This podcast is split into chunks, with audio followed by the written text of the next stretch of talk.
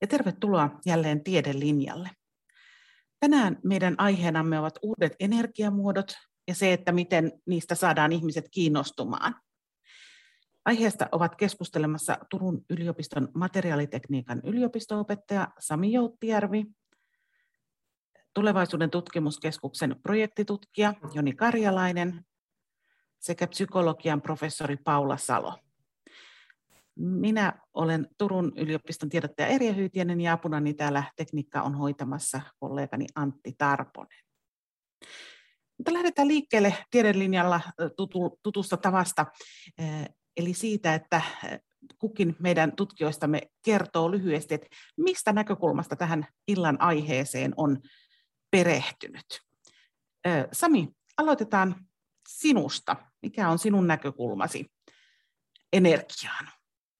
No, itselle tämä energia on ollut tässä jo lähes tulkoon kymmenen vuoden ajan sekä niin kuin opintojen kohde että työ. Eli mä aloitin tutkimustyön energian parissa Aalto-yliopistossa ihan perusopiskelijana.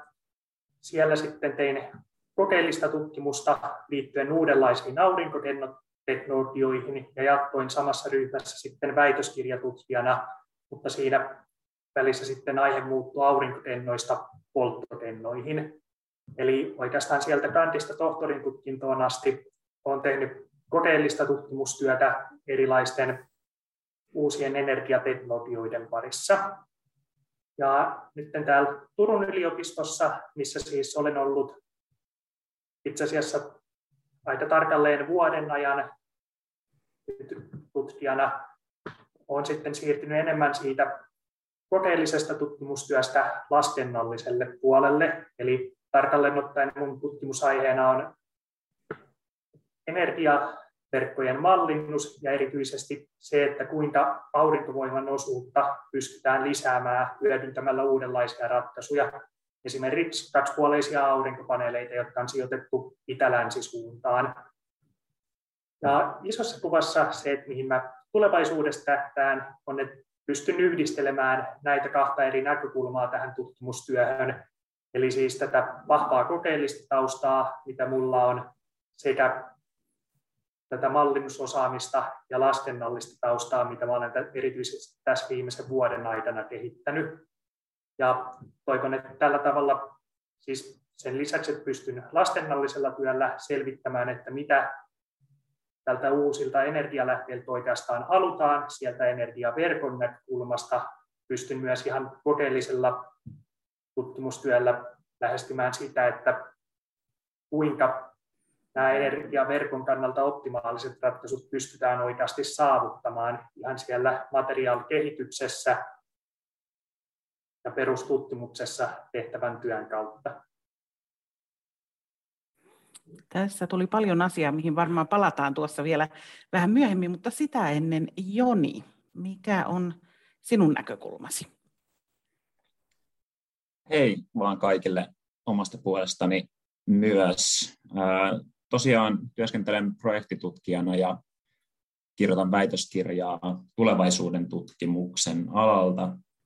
Ja tulevaisuuden tutkimukseen kytkeytyy ennakointi, ja pitkän tähtäimen ajattelu ja usein tämmöinen niin laaja-alainen ilmiöiden ja kehityskulkujen tarkastelu.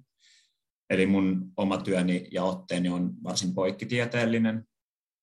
Mä yhdistelen mun omassa työssäni ja ennakointitutkimuksessa muita yhteiskuntatieteellisiä näkökulmia, esimerkiksi kehitystutkimusta, innovaatiotutkimusta ja vaikkapa politiikan tutkimuksen näkökulmia. Ehkä voi ajatella niin, että kun puhutaan vaikka energiaratkaisuista, niin nämä on usein tämmöisiä teknologioita, joiden käyttöönotto on vähittäistä ja tapahtuu hiljalleen, joskus ehkä yllättävän nopeasti, joskus hitaammin kuin me toivotaan yhteiskunnassa. Ja tämä ehkä vaatii semmoista yleistä pitkän tähtäimen ajattelua, mutta myös ihan niin kuin käytännön pohdintaa tulevaisuudesta nykyhetkessä, että itse asiassa minkälaiset ajattelumallit ohjaa vaikkapa meidän yhteiskunnallista päätöksentekoa tai vaikkapa niin yritysten toiminnan puitteita, kun me ajatellaan nousevia teknologioita ja uusia systeemisiä ratkaisuja. Ja ö, omasta tutkimuksesta voisi myös mainita kansainvälisen näkökulman. Useinhan, kun puhutaan kestävistä energiaratkaisuista, niin ehkä mielikuvat, joita meillä on, ohjaa meidän ajattelutapoja. Ehkä ajatellaan helposti kotimaista tai länsimaista ympäristöä, ehkä vähän tutumpia yhteiskuntia, joissa me näitä energiaratkaisuja nähdään.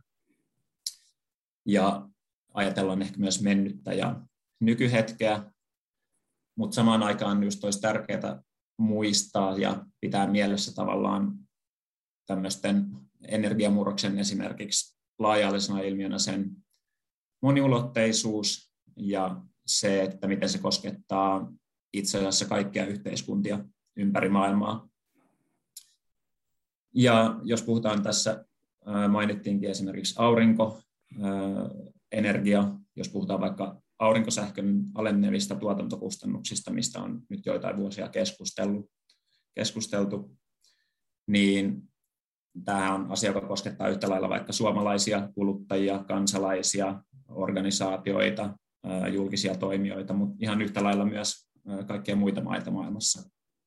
Ja onkin itse asiassa niin kuin tärkeää jollain tavalla ehkä pitää mielessä, että millä tavalla nämä nousevat energiaratkaisut koskettaa vaikkapa kehittyviä talouksia, kehittyviä maita, maita ja alueita, joissa on nousevia energiatarpeita, erilaisia energiajärjestelmiä kuin meillä itsellämme, ehkä voimakkaan väestön kasvun alueita maaseuduilla ja kaupungeissa, ja ehkä mikä korostaa sitä, että on tarve myös erilaisille ratkaisuille, ja, ja ne lähtökohdat, joista kestäviä energiaratkaisuja ajatellaan, on poikkeaa toisistaan.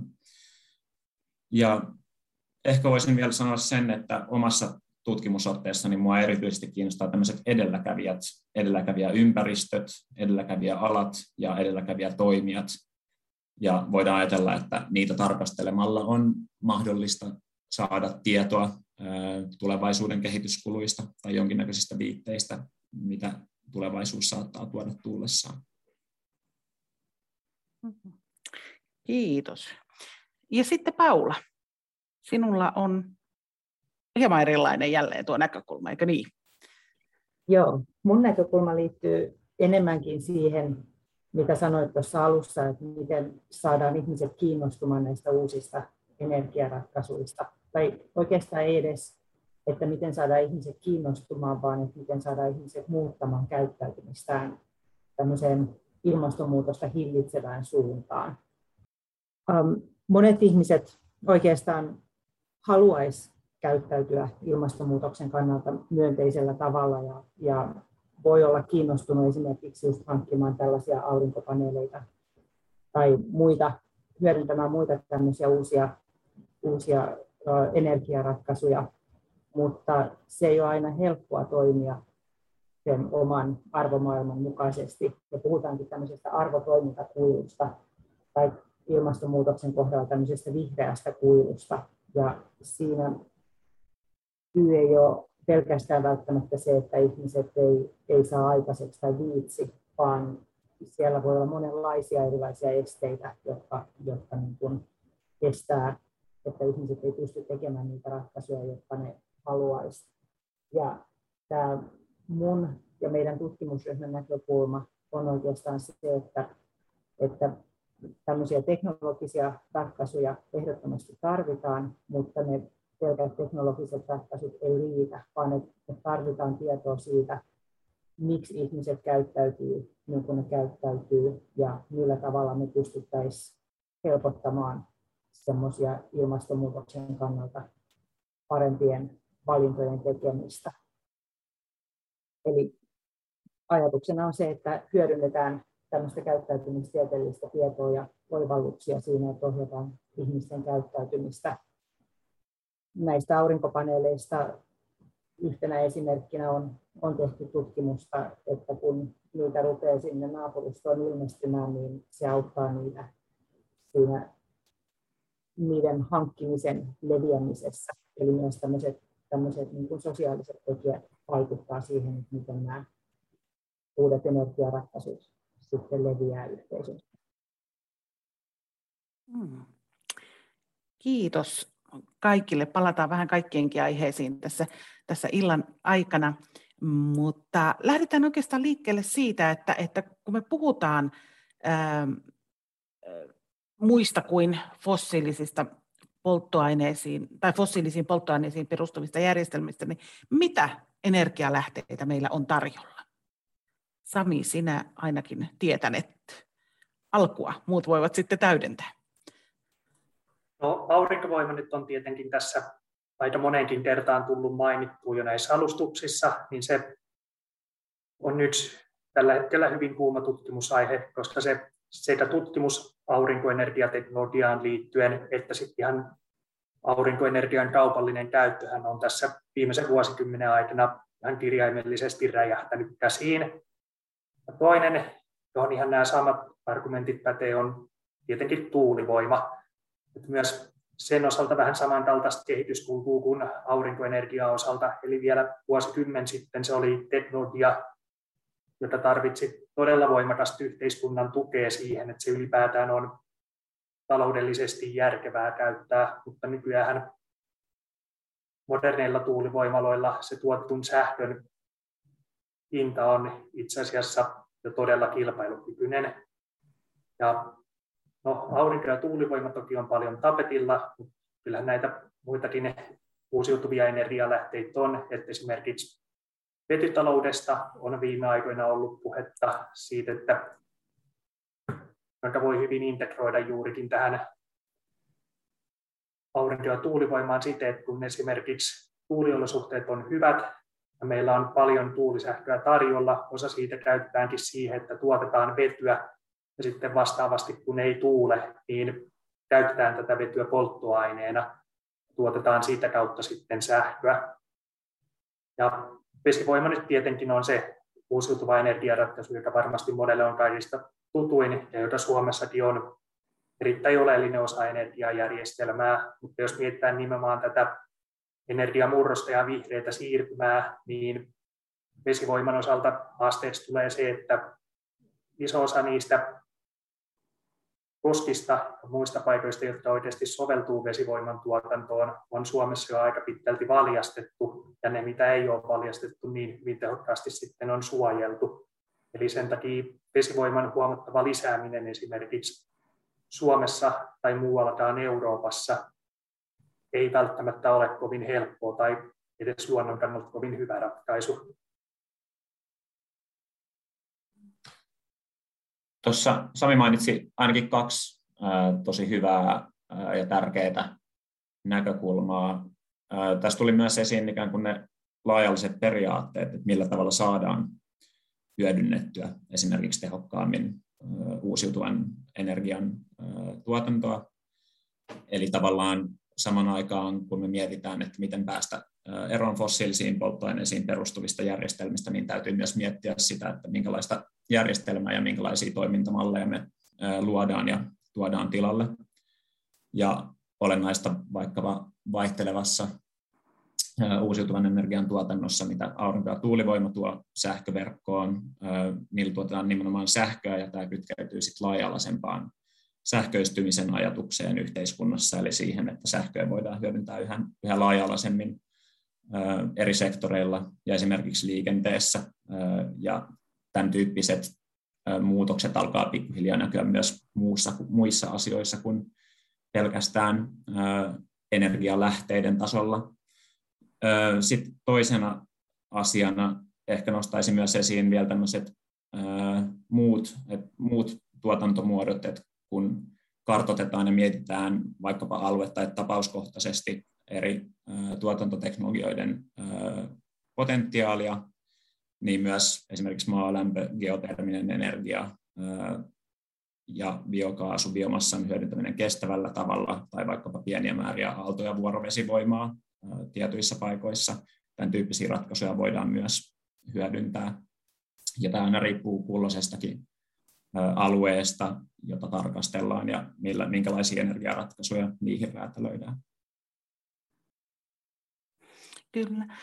Ja sinä, Paula, vedät tämmöistä strategisen tutkimuksen neuvoston rahoittamaa Climate Nudge-hanketta, jossa, kuten mainitsitkin tuolla, niin yksi aihe, mikä, mitä tutkitte, on se, että mikä estää ihmisiä valitsemasta näitä uusia, niin hanke on alkutaipaleella, mutta joko voit sanoa siitä jotakin, että, että minkälaisia asioita on noussut esille? Miksi nämä ovat vähän vaikeita ottaa käyttöön, vai ovatko? Näitä tämmöisiä estäviä tekijöitä on tietysti monenlaisia. Meillä on, on tässä hankkeen alkuvaiheessa vähän vielä kesken tämä, tämä tiedon keruu, mutta ne estävät asiat ja toisaalta myös mahdollistavat asiat voi liittyä monenlaisiin, esimerkiksi vaikka ympäristöön. Ja se, mitä me tässä oikeastaan nyt sitten selvitetään, on, on se, että me puhutaan tämmöisestä valinta-arkkitehtuurista, eli siitä, että mikä on se tilanne, missä ihminen tekee jotain päätöksiä. Se voi olla tämmöinen niin kuin fyysinen ympäristö, se voi olla sosiaalinen ympäristö tai digitaalinen. Ja ideana siinä on se, että, että periaatteessa meitä koko ajan niin ympäröi tämmöinen tilanne, tämmöinen valinta-arkkitehtuuri, mutta se, että onko se suunniteltu vai ei.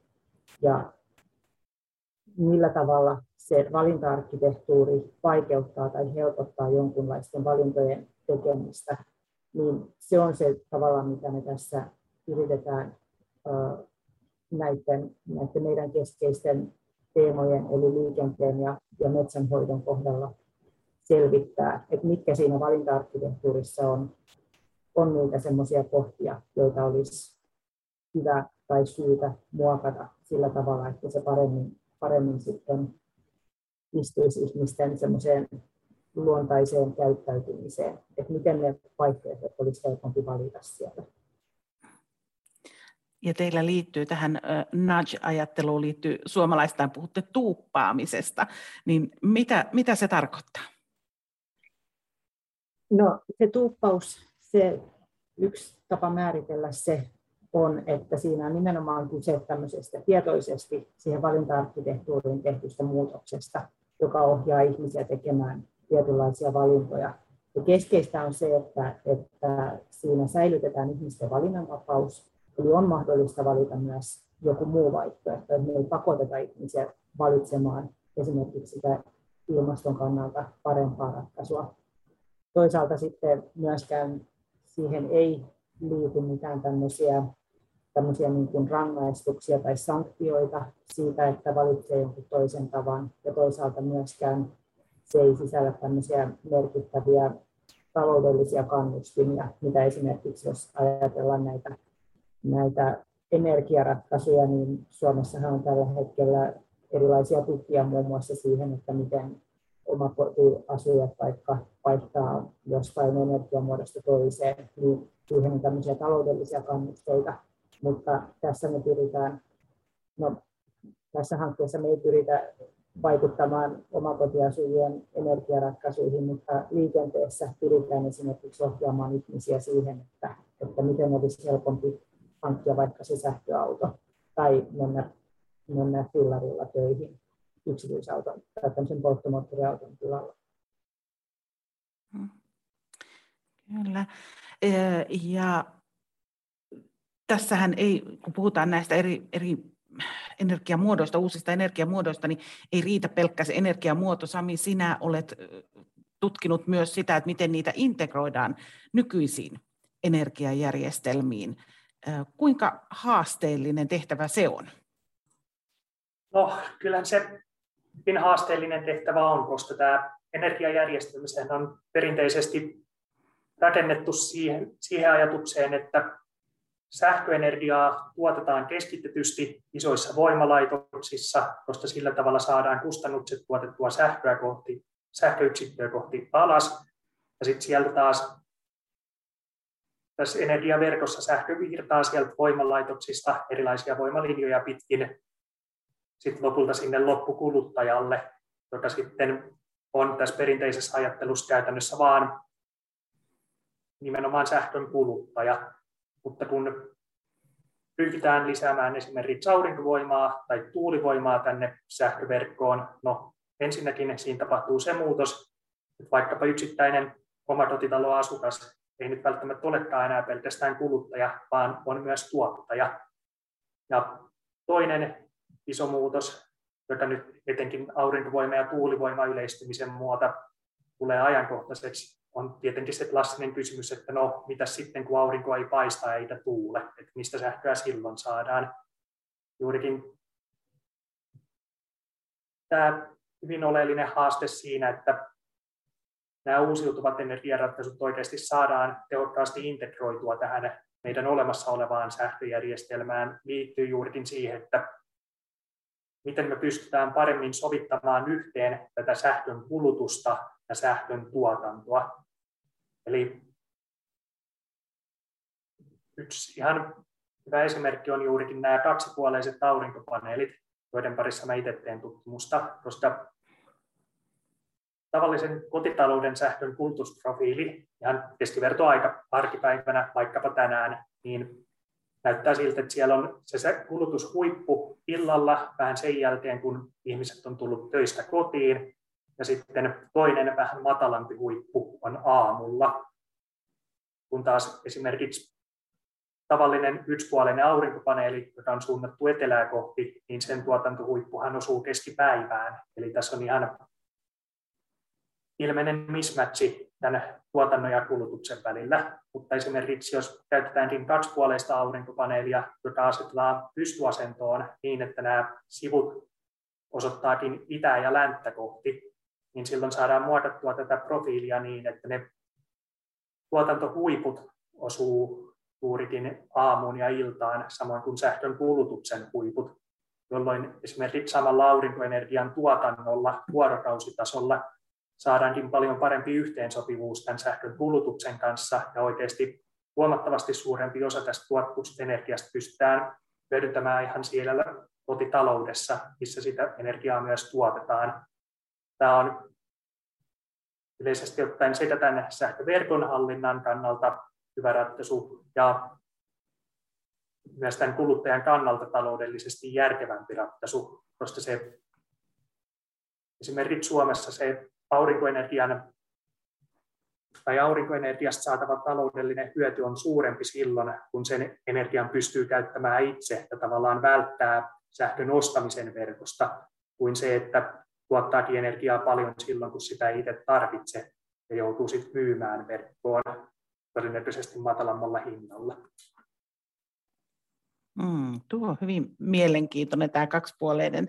Äh, kun sanoit, että tutkit sitä, niin, niin, niin vai oliko Paulalla tähän? Niin, mä sama? ajattelin sen verran kommentoida, että tämä on mun mielestä oivallinen esimerkki nimenomaan siitä, että tarvitaan niitä teknologisia ratkaisuja ja sitä ymmärrystä siitä ihmisten käyttäytymisestä, että, että on paljon helpompi optimoida sitä, sitä kun saadaan just esimerkiksi se aurinkosähkötuotanto jaettua tasaisemmin sinne vuorokauden ajalle sen sijaan, että että yritettäisiin saada ihmiset muuttamaan käyttäytymistä niin, että ne kävisi suihkussa keskellä päivää esimerkiksi. Niin tämä on mielestäni hyvä, hyvä esimerkki siitä.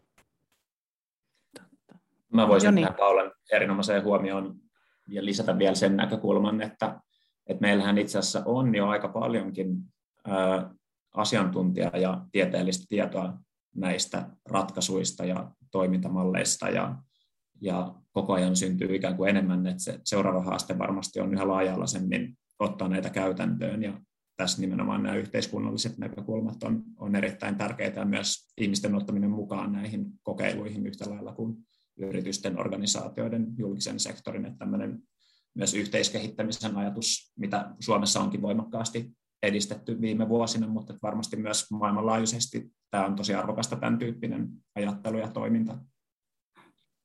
Joo, ja jos tuohon vielä jatkaa, niin, niin tämä, kun Joni sanoi tämän yhteiskehittämisen, niin, niin se esimerkiksi tässä meidän Climate Match-hankkeessa on siinä mielessä keskeisellä sijalla, että, että tähän tämmöiseen tuuppaustutkimukseen on kohdistettu kritiikkiä se juurikin siitä, että, että jos ne ratkaisut lähtee liian niin kuin tutkijalähtöisesti, että tutkija tulee ja sanoo, että näin teidän täytyisi muuttaa sitä käyttäytymistä, niin se ei välttämättä tuota sitä parasta lopputulosta, vaan nimenomaan se, että, että saadaan ne ihmiset, joihin se kohdistuu, niin osallistumaan siihen ja saadaan sieltä se, se ymmärrys se syvällinen ymmärrys siitä, että mitkä siinä esimerkiksi siinä valinta-arkkitehtuurissa on ne todelliset kompastuskohdat tai, tai estetekijät tai mahdollistajat. Ja tavallaan tuosta, silloin kun Sami puhui, niin mennäisin heti perään todeta, niin kuin, että hyvin mielenkiintoinen nämä kaksipuoleiset, että joko niitä, kun sanoit, että tutkit niitä, niin joko niitä saa, eli se kertoo myös siitä, että heti herää sellainen ajatus, että kun se olisi toimiva järjestelmä, niin se kiinnostus siihen lisääntyy. Niin Sami, joko, joko sellaisia on tai koska, niitä, koska on odotettavissa tuloksia sinun tutkimuksestasi? No siis kyllähän kaksipuoleisia aurinkopaneeleita on jo nykyäänkin ihan kaupallisessa käytössä ja se ei itse asiassa taloudellisesti ole enää mitenkään hölmöratkaisukaan, koska siinä se hintaero, mitä nyt syntyy siihen kaksipuoleisen ja yksipuoleisen aurinkopaneelin välille, niin okei, se on edelleen olemassa oleva, mutta ei nyt mitenkään kohtuuttoman suuri. Ja taas, jos tällä kaksipuoleisella aurinkopaneelilla sillä saadaan, no totta kai pystytään muokkaamaan tätä tuotantoprofiilia, jos niin halutaan tehdä, mutta jos edelleen halutaan sellainen tuotantoprofiili, jossa se huippu on keskipäivällä, niin tätähän voi hyödyntää myös siihen, että saadaan lisättyä energian tuotantoa sillä, että pystytään keräämään myös sitä paneelin takapinnalle heijastuvaa valoa. Tällä tavalla saadaan tuotettua enemmän sähköä. Jonkin verran on lukenut tutkimuksia, joissa on arvioitu juurikin tätä tuotetun sähkön hintaa. Eli nimenomaan lasketaan sen aurinkopaneelin elinkaarensa aikana tuottaman sähkön määrä ja sitten se, että kuinka paljon kustannuksia siitä paneelista syntyy, niin kyllä se jos ei nyt vielä ole mennyt ohi näiden kaksipuoleista aurinkopaneelien osalta, niin kyllä ne alkaa olla jo hyvin lähellä sitä yksipuoleista paneelia.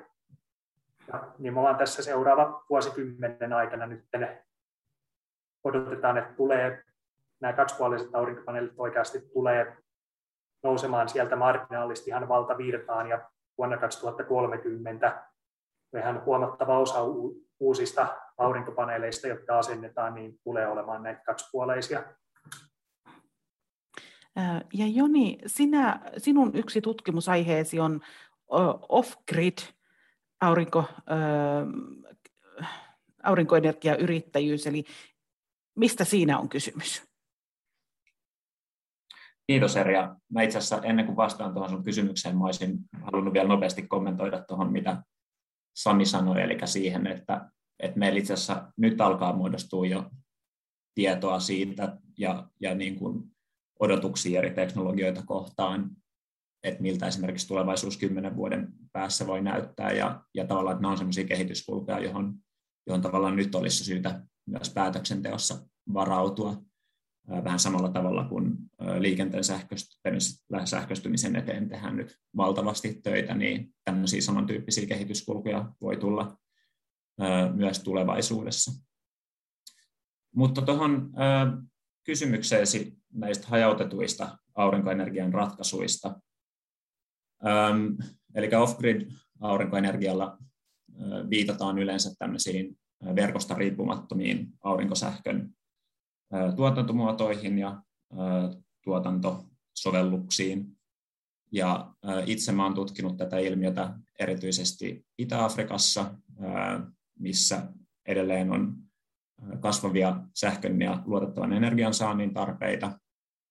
Ja koska sähköverkon laajentaminen tällä perinteisellä mallilla, miten yleisesti tai historiallisesti on sähköistämistä vaikkapa meillä Suomessa tai Euroopassa edistetty ikään kuin keskitetyllä mallilla, niin tämmöiset hajautetut toimintamallit itse asiassa jo muutenkin yleistyy yhteiskunnassa, jos ajatellaan vaikkapa mobiiliteknologioita ja langattomia verkkoja ja näiden edellyttämiä muotoja, niin itse asiassa tämmöinen niin kuin hajautettu aurinkosähkön tuotanto, vaikkapa sovellus, jossa on aurinkopaneeli, jonka avulla voi ladata matkapuhelinta tai vastata muihin sähkön tarpeisiin, niin tämän tyyppiset ratkaisut voi yleistyä kun meillä on yhä enemmän teknologisia sovelluksia ja edullisia teknologisia sovelluksia, jotka mahdollistaa tämän tyyppiset toimintatavat.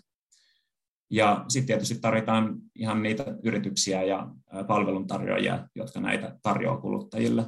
Et esimerkiksi maaseudun sähköstämiseen tai valaistukseen, erilaisiin tarpeisiin, niin tarvitaan sitten itse asiassa erilaisia toimijoita. Ja tämmöinen nouseva ilmiö on jo nyt viimeisen vuosikymmenen aikana vahvistunut itse asiassa tosi paljon ja ikään kuin tämmöisiä ympäristöjä tarkkailemalla me voidaan myös oppia niistä ja ymmärtää paremmin, miten tämmöiset sovellukset ja innovaatiot leviää. Kyllä. Ja se, miksi me puhumme niin paljon energiaratkaisuista, niin se linkittyy vahvasti sinne ilmastonmuutokseen. Ja Sami, sinä olet kertonut olevasi kiinnostunut edistämään energiamurrosta näistä nykyisistä fossiilisiin polttoaineisiin perustuvista järjestelmistä kohti tämmöisiä puhtaita energialähteitä, niin onko tämä vain, jos nyt ilmastonmuutoksen kohdalla voi niin sanoa, niin vain ilmastonmuutoskysymys? No, etenkin länsimaissa kyllä se ilmastonmuutos on juuri se pääasiallinen driveri, joka ajaa ihmiset nimenomaan edistämään tätä puhtaampaa energiatuotantoa. Eli jos nyt pitäisi sanoa, että mikä on se suurin yksittäinen tekijä, niin kyllä mä nimenomaan sanoisin tuon ilmastonmuutoksen. Mutta totta kai kyllä tässä on myös muita tekijöitä taustalla, ja etenkin jos mietitään esimerkiksi länsimaiden ulkopuolelta, niin siellähän nämä nousee hyvin esille. että esimerkiksi Kiinassa, joka on aurinkoenergian tuotannon osalta ihan maailman johtava valtio taitaa olla, niin siellähän se hyvin keskeinen motiivi, joka saa kiinalaiset tutkimaan ja panostamaan aurinkoenergiaan, on juurikin kaupunkien ilmanlaatu, koska Suomessakin asti uutisoidaan siitä, että Kiinan suurkaupungeissa on toisinaan aivan karmea ilmanlaatu. Tämä on ihan akuutti ongelma, johon tarvitaan nopeita ratkaisuja. Ja juurikin esimerkiksi hiilivoiman ja polttomoottoriautojen korvaaminen aurinkovoimalla ja sähköautoilla siinä määrin kuin mitä se on mahdollista. Toki hiilivoimalla voidaan tuottaa sähköä tasaisesti, aurinkovoimalla ei, niitä ei ihan yksi yhteen voi korvata. Mutta varmasti jos siellä saadaan vähennettyä pienhiukkaspäästöjä, niin kyllä se on todella iso vaikutus kaupunkien ilmanlaatuun. Ja toinen hyvin keskeinen pointti liittyen tähän on juurikin toimista. Joni on puhunut näistä off-grid-ratkaisuista, eli niitä aurinkovoimaa avulla voi tehdä hyvinkin pienessä mittakaavassa, mitä just esimerkiksi Afrikassa tai joissain osissa Aasiaa, missä on hyvin alkeellinen energiainfrastruktuuri, niin se aurinkovoima ja mahdollisesti jonkin näköinen batterijärjestelmä siihen kytkettynä voi esimerkiksi mahdollistaa sähköistyksen sellaiselle kylälle, jolle se liittäminen valtakunnalliseen verkkoon yksinkertaisesti ei ole mahdollista. Mm. Ja sinä, Joni, olet tehnyt ihan konkreettisesti tutkimustyötä tuolla Gaanassa, niin, niin, niin havaitsitko, mi, mihin muuhun? Liittyykö energiaratkaisut muuhun kuin ilmastonmuutokseen?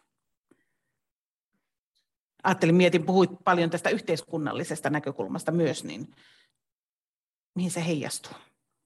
Joo, mä oon tutkinut tosiaan äh, Ghanan lisäksi äh, Kenian ja Tansanian edelläkävijä ympäristöjä ja sitten viimeisemmin myös viettänyt aikaa Länsi-Afrikassa. Ähm, on tietysti ihan tämmöisiä yhteiskunnallisia tarpeita, niin kuin vaikka kylmäketjun turvaaminen, ähm, sairaaloiden toimintavarmuus, ähm, erilaiset maatalouden kastelutarpeet, joihin myös esimerkiksi niin kuin aurinkosähkön äh, voi osaltaan ratkaista ja vastata. Et silloin tietysti tulee kysymys siitä, että minkälaisia vaikkapa palveluita tai liiketoimintamalleja näiden ympärille voidaan rakentaa tai syntyy. Ja kyllä tässä niin kuin ilmastonmuutoksen lisäksi ehkä semmoinen näkökulma, mikä olisi myös tärkeää pitää mielessä, on talouden näkökulma, erityisesti kun puhutaan kehittyvistä talouksista, että millä tavalla voidaan samanaikaisesti torjua ilmastonmuutosta ja luoda myös semmoisia ratkaisuja, jotka vastaa taloudellisen kehityksen tarpeisiin kestävästi. Et siinä mielessä energiaratkaisut on aika ytimessä, kun mietitään, että miten voidaan vastata erilaisiin yhteiskunnallisiin tarpeisiin samalla kun torjutaan ilmastonmuutosta ja joudutaan myös soveltumaan vielä siihen samalla, että kaikkia näitä itse asiassa tarvitaan samanaikaisesti.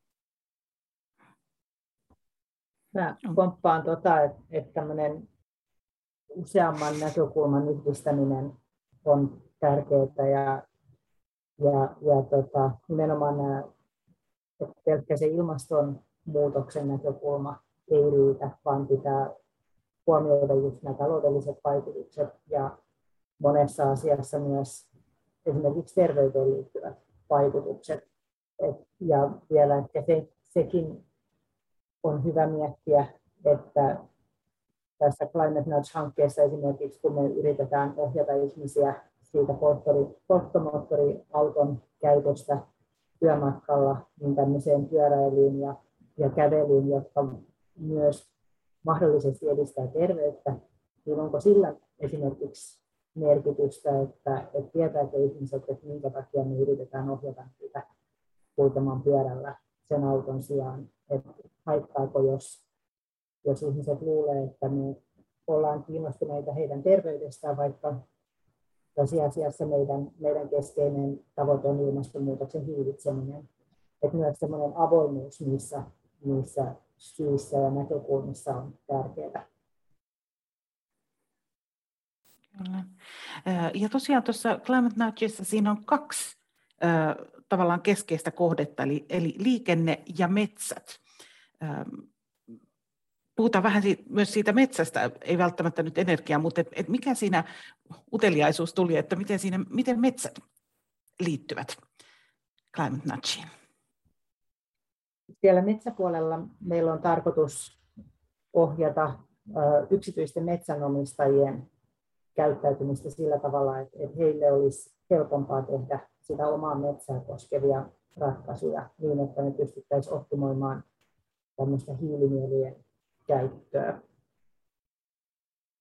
Siellä monella metsänomistajalla on jo, niin kuin mä tuossa alussa mainitsin, että, että moni haluaisi käyttäytyä ilmastonmuutoksen kannalta myönteisesti, niin myös moni metsänomistaja haluaisi näin toimia, mutta, mutta tota, se ei aina helppoasti tietää, että mikä olisi se oman metsän kannalta niin kuin, niin kuin, sitä hiilinielua parhaiten optimoiva toimenpide ja milloin se just pitäisi toteuttaa. Että, tota, siihen me pyritään vaikuttaa.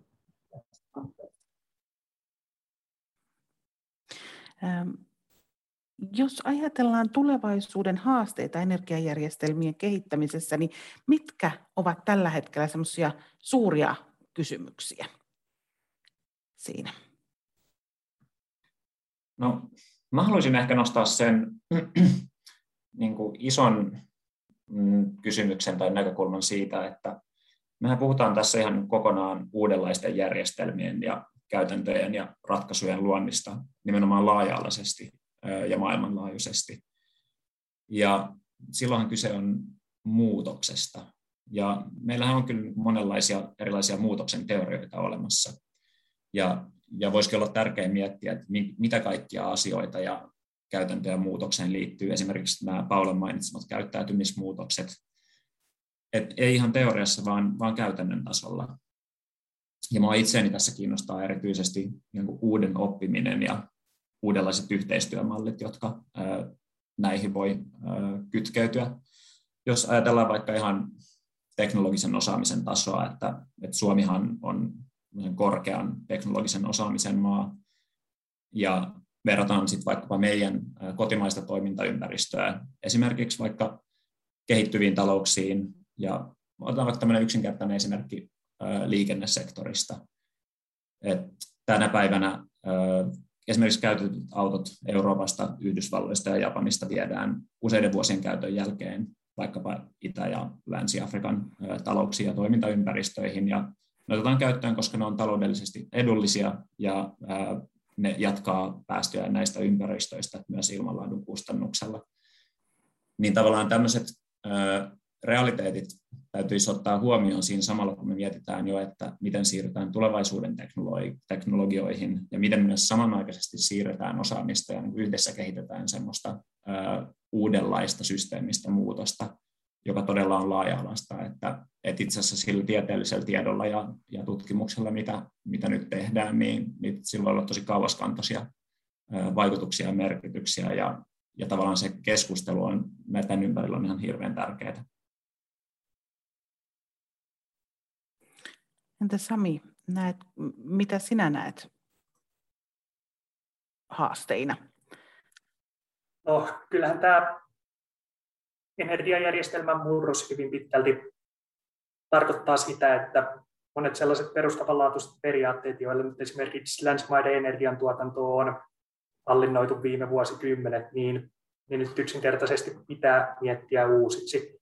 Eli yhtenä hyvänä esimerkkinä juuri tämä ajattelumalli, että sähkön kulutus määräytyy ihmisten toiminnan perusteella ja sitten taas tuotannolla reagoidaan siihen kulutukseen. Et esimerkiksi tällä hetkellä Suomessa no, nämä perusvoimalat, eli esimerkiksi ydinvoimalat, hiilivoimalat, nehän tuottaa sähköä tasaisesti, ja sitten joustavammat voimalaitokset, esimerkiksi vesivoimalat ja kaasuturbiinit, niin niillä tuotetaan sitten se siihen perustuotannon päälle tarvittava energia silloin, kun sähkön kulutus on korkealla. Mutta kun nyt aurinkovoima, tuulivoima yleistyy koko ajan meidän energiajärjestelmässä, niin siinähän tulee eteen se asia, että just aurinkosähkön ja tuulisähkön tuotanto, niissä riippuu sääolosuhteista, eikä sitä riipu ihmisen toimesta. No, sitä pystytään säätämään jonkin verran esimerkiksi juuri aurinkopaneelien sijoittamisella, mutta ne mahdollisuudet kuitenkin on rajalliset. Eli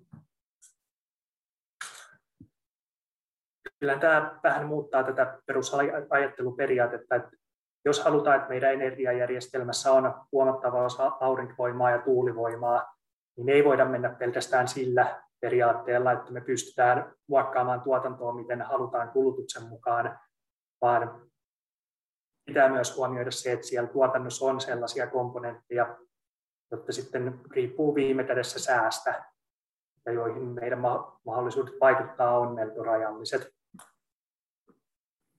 Eli tämä sitten tietenkin aiheuttaa erilaisia lieveilmiöitä sinne sähköverkkoon, jotta täytyy pystyä ratkaisemaan, jotta me pystytään näiden uusiutuvien energialähteiden osuutta kasvattamaan.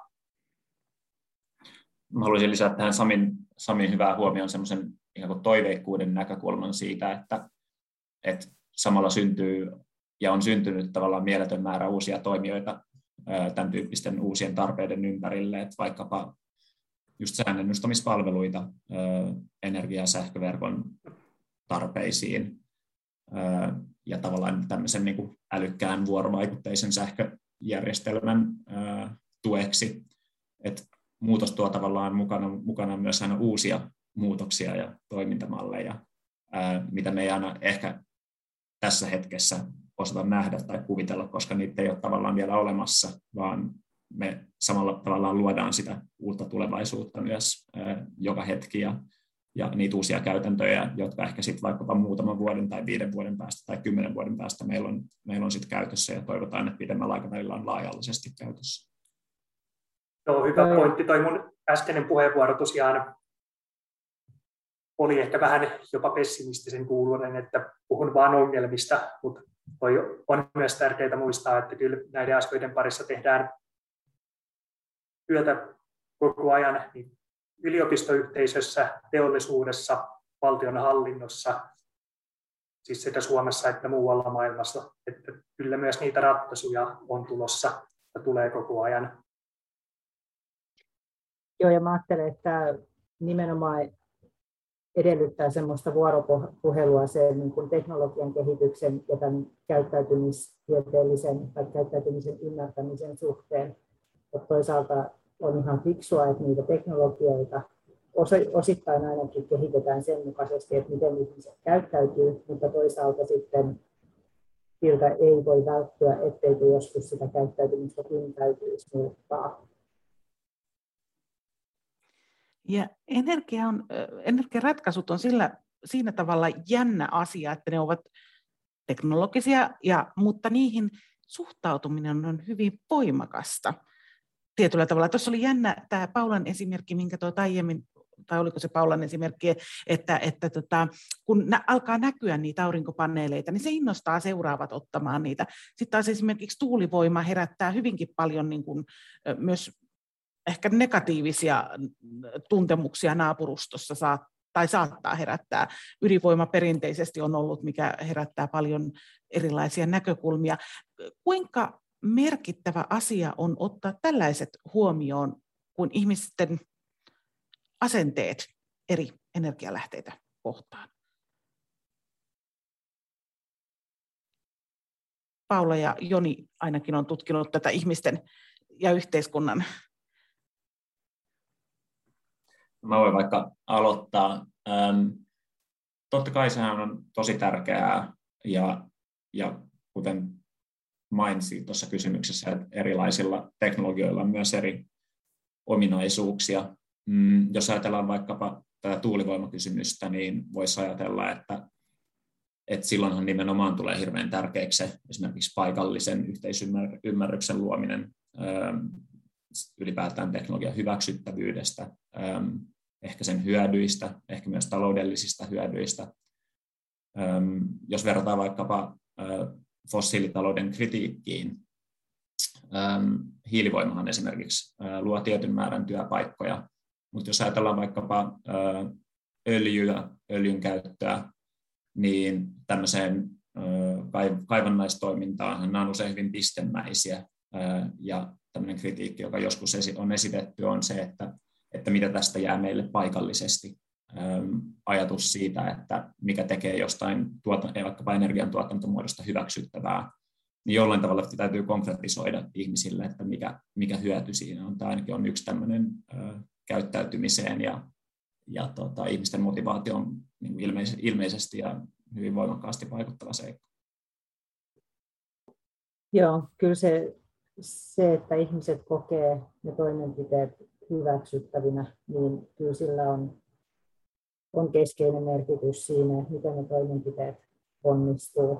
Ja tosiaan se vaihtelee sen mukaan, että mistä toimenpiteestä milloinkin on kyse, että mitä ihmiset kokee mä ajattelisin, että, että nämä esimerkit tässä aurinkopaneelit ja tuulivoima, niin siinä tietysti esimerkiksi siinä tuulivoiman kohdalla sitten erityisesti hankaloittaa nämä mahdolliset äänihaitat esimerkiksi, mitä sitten jostain aurinkopaneeleista ei tule, niin se, se tietysti niin kuin, just nämä haittojen ja hyötyjen uh, suhde, niin varmasti niin kuin vaikuttaa siihen hyväksyttävyyteen, niin kuin Joni sanoi. Mehän tehdään esimerkiksi niin kuin, äh, kuntatasolla tai kunnallispolitiikassa ihan niin kuin, äh, taloudellisia päätöksiä tai investointipäätöksiä ja verotuspäätöksiä äh, erilaisten hankkeiden suhteen. Äh, yhtä lailla voisi kysyä myös, että minkälaisilla malleilla vaikka paikalliset voi, voi tai voisi tulla osaomistajiksi tietynlaisiin tuotantomuotoihin tai, tai hankkeisiin. Ja tämän tyyppiset ö, motivaatiotekijät voi ainakin olla yksi tapa, ö, joskaan ei ainoa tapa tarttua tämän tyyppisiin haasteisiin.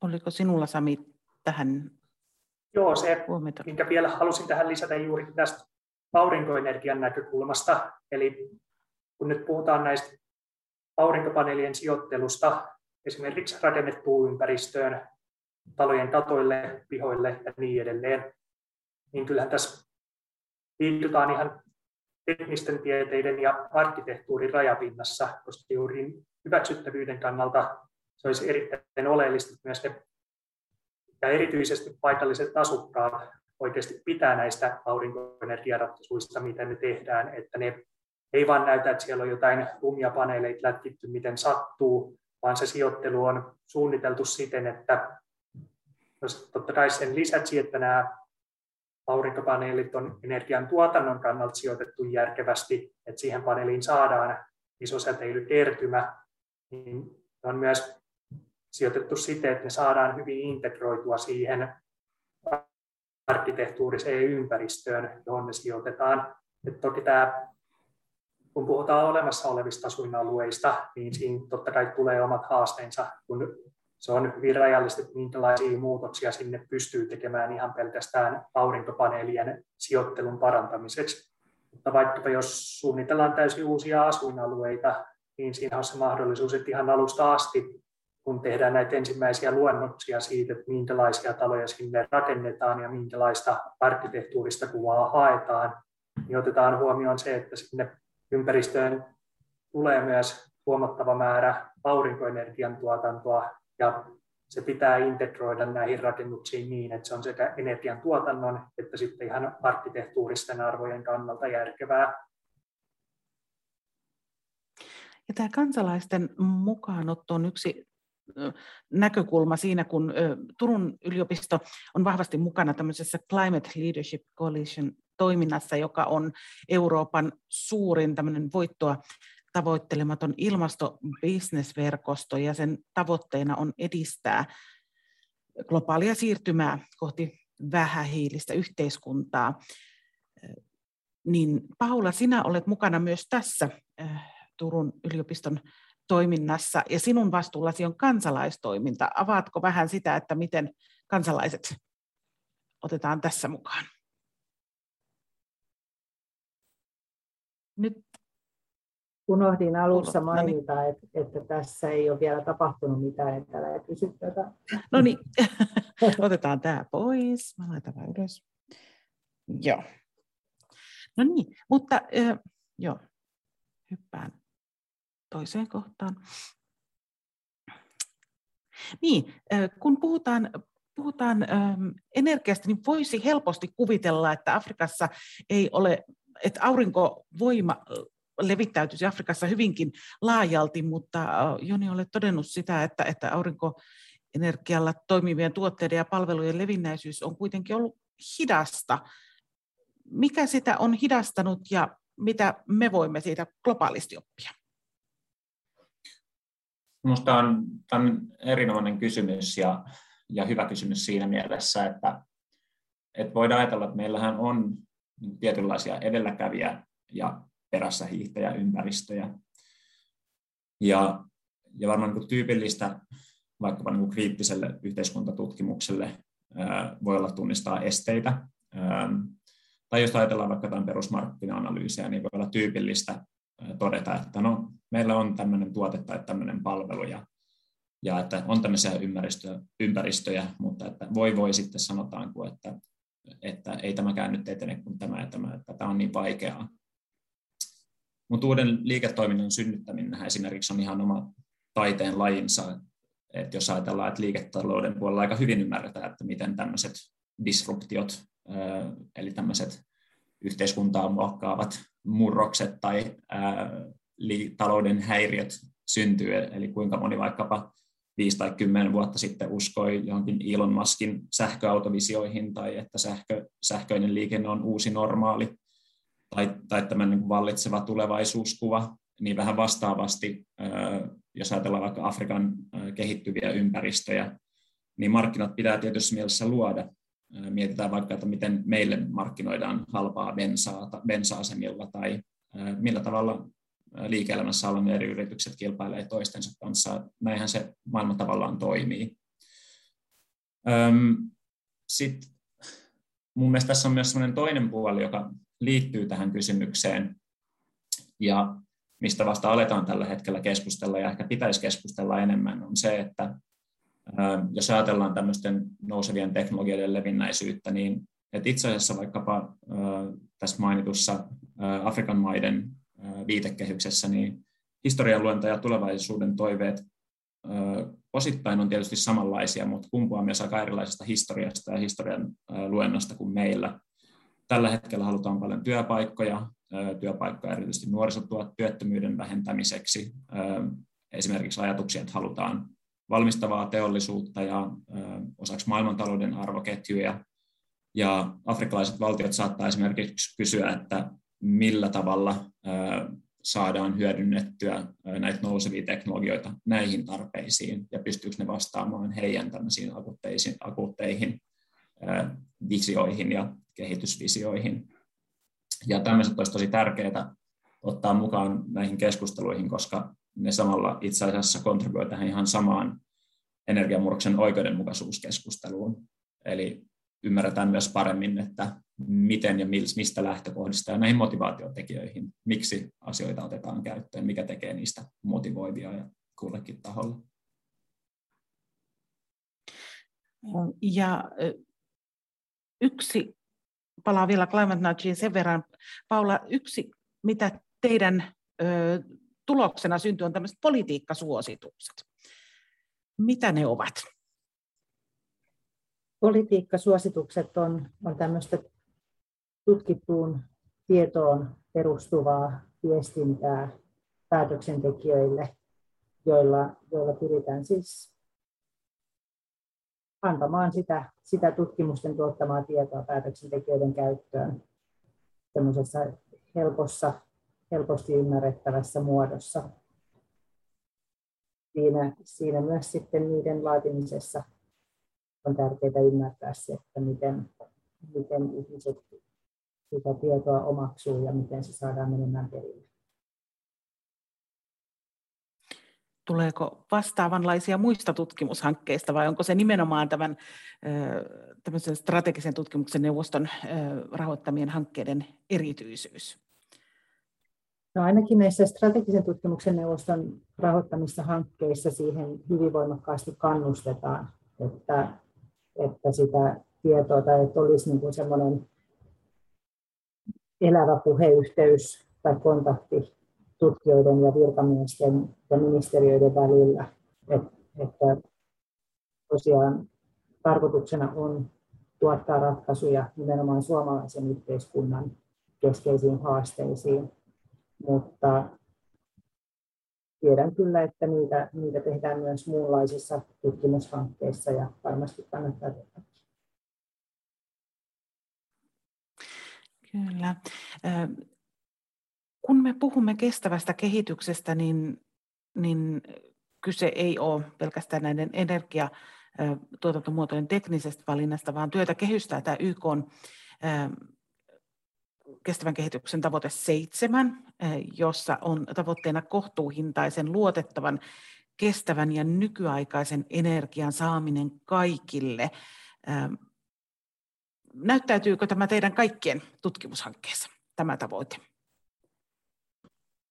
Mä voin tähän vaikka jatkaa saman tien tästä Climate Nudge-hankkeesta, jossa nämä teemat nousee erityisesti tutkimuksen tämmöisen etiikan osa-alueen keskeiseksi pohdinnaksi. Eli meillä on, on hankkeessa hyvin tärkeässä roolissa se, että mietitään, että onko nämä eettisesti kestäviä myös nämä ratkaisut, joita, joita me tuotetaan. Ja tähän liittyy nimenomaan, mistä puhuttiin myös aikaisemmin, että kokeeko ihmiset erilaiset toimenpiteet hyväksyttäviksi vai ei, niin sitä kautta me mietitään just, että minkälaiset toimet on oikeudenmukaisia tämmöisessä ilmastonmuutoksen hillitsemisessä. Ja jos me mietitään tätä YK kestävän kehityksen tavoitetta numero seitsemän, että kohtuuhintainen, mikä on kohtuuhintainen kenellekin, ähm, haittaako, haittaako se, että, että jos yksilölle tulee jotain kustannuksia, mutta se hyöty meneekin yhteisölle tai yhteiskunnalle tai koko maailmalle siinä, että ilmastonmuutosta saadaan hillityksi. Ähm, myös tämä, että miten, miten ne uudet ratkaisut saadaan kaikkien ulottuville, onko, toimiiko jotkut, jotkut tuuppaukset eri tavalla esimerkiksi vähävaraisille verrattuna keskituloisiin tai, tai rikkaisiin myös se esimerkiksi tiedetään, että, että ihmiset ja kotitaloudet, joissa tienataan enemmän, niin niissä myös kulutetaan enemmän, niin onko siinä tapauksessa heillä esimerkiksi suurempi velvollisuus osallistua tämmöisten uusien teknologioiden käyttöönottoon, että haittaako se, että kaikilla ei ole varaa ostaa sähköautoja tai niitä aurinkopaneeleita, onko, onko paremmin toimeen tulevilla tavallaan suurempi velvollisuus lähteä etunenässä niitä sitten hankkimaankin, vaikka siitä syntyy kustannuksia. Musta nämä oli Paulalta hyviä, hyviä nostoja ja, ja ää, nythän ää, on taas kansainvälinen ilmastokokous kokoontuu Glasgowssa ja voidaan ajatella, että, että itse asiassa nämä niin kuin käytännölliset esimerkit, hyvät toimintatavat on nimenomaan niitä asioita, mistä myös siellä poliittisella tasolla keskustellaan ja pyritään ikään kuin nostamaan esiin niitä toimintamalleja ja luomaan jonkinnäköistä yhteisymmärrystä siitä, että minkälaisin yhteisin suuntaviivoin ja puittein voidaan edetä. Ja tuntuu, että, että yhä enemmän semmoisia äänenpainoja, joissa myös ikään tämmöiset perässä hiihtäjävaltiot ilmaisee esimerkiksi vaikka hiilineutraaliustavoitteita, niin tämmöiseen suuntaan ollaan vähittäin menossa, jotka kontribuoisit näihin kestävän kehityksen tavoitteeseen pitkällä aikavälillä, mutta mut hirveän tärkeäksi silloin nousee se ihan käytäntö ja se arjen muutoksen taso ja, ja kaikki nämä asiat, mistä nyt ollaan keskusteltu. Eli tutkimusta, tutkimusta ja työtä tämän ympäriltä tarvitaan tosi monella sektorilla ja myös edelleen yhä enenevästi poikkitieteellisesti ja valtioiden välisesti.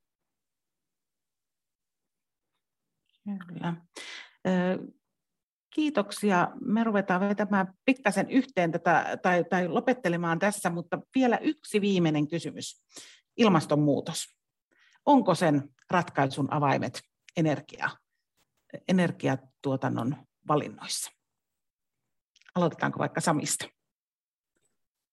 No, energiantuotanto on todella suuri hiilidioksidipäästöjen lähde, joten kyllä se energiantuotannon mullistaminen siten, että se oikeasti on kestävää, on ihan avainasemassa siihen, että nyt ilmastonmuutos pystytään hillitsemään siihen puolentoista asteeseen, mikä nyt on tässä Glasgow kokouksessakin tavoitteena. Toki kun nyt puhutaan energiantuotannosta, niin tärkeää muistaa se, että ei koske pelkästään sähkön tuotantoa, koska juurikin liikenne on todella suuri hiilidioksidipäästöjen tuottaja, ja sehän tällä hetkellä on hyvin suurelta osin fossiilisiin polttoaineisiin perustuvaa, että kyllä se bensa ja erilaiset polttoöljyt edelleen on ne työhevoset siellä, ja juurikin se, että liikennettä saadaan kehitettyä tietenkin sähkön tuotannon ohella kestävämpään suuntaan on hyvin keskeisessä asemassa. Entä Joni? No jos ajatellaan energiaratkaisuja oikeastaan lähes kaikkena siinä, mitä me elämässä tehdään, niin, niin silloin ehdottomasti mitä, mitä suurimmassa määrin kyllä. Ja, ja sitten jos ajatellaan ihan vain innovaatioita, eli kaupallisessa tai arjen käytössä olevia ratkaisuja, niin, niin ehdottomasti ne on tärkeä, tärkeä osa.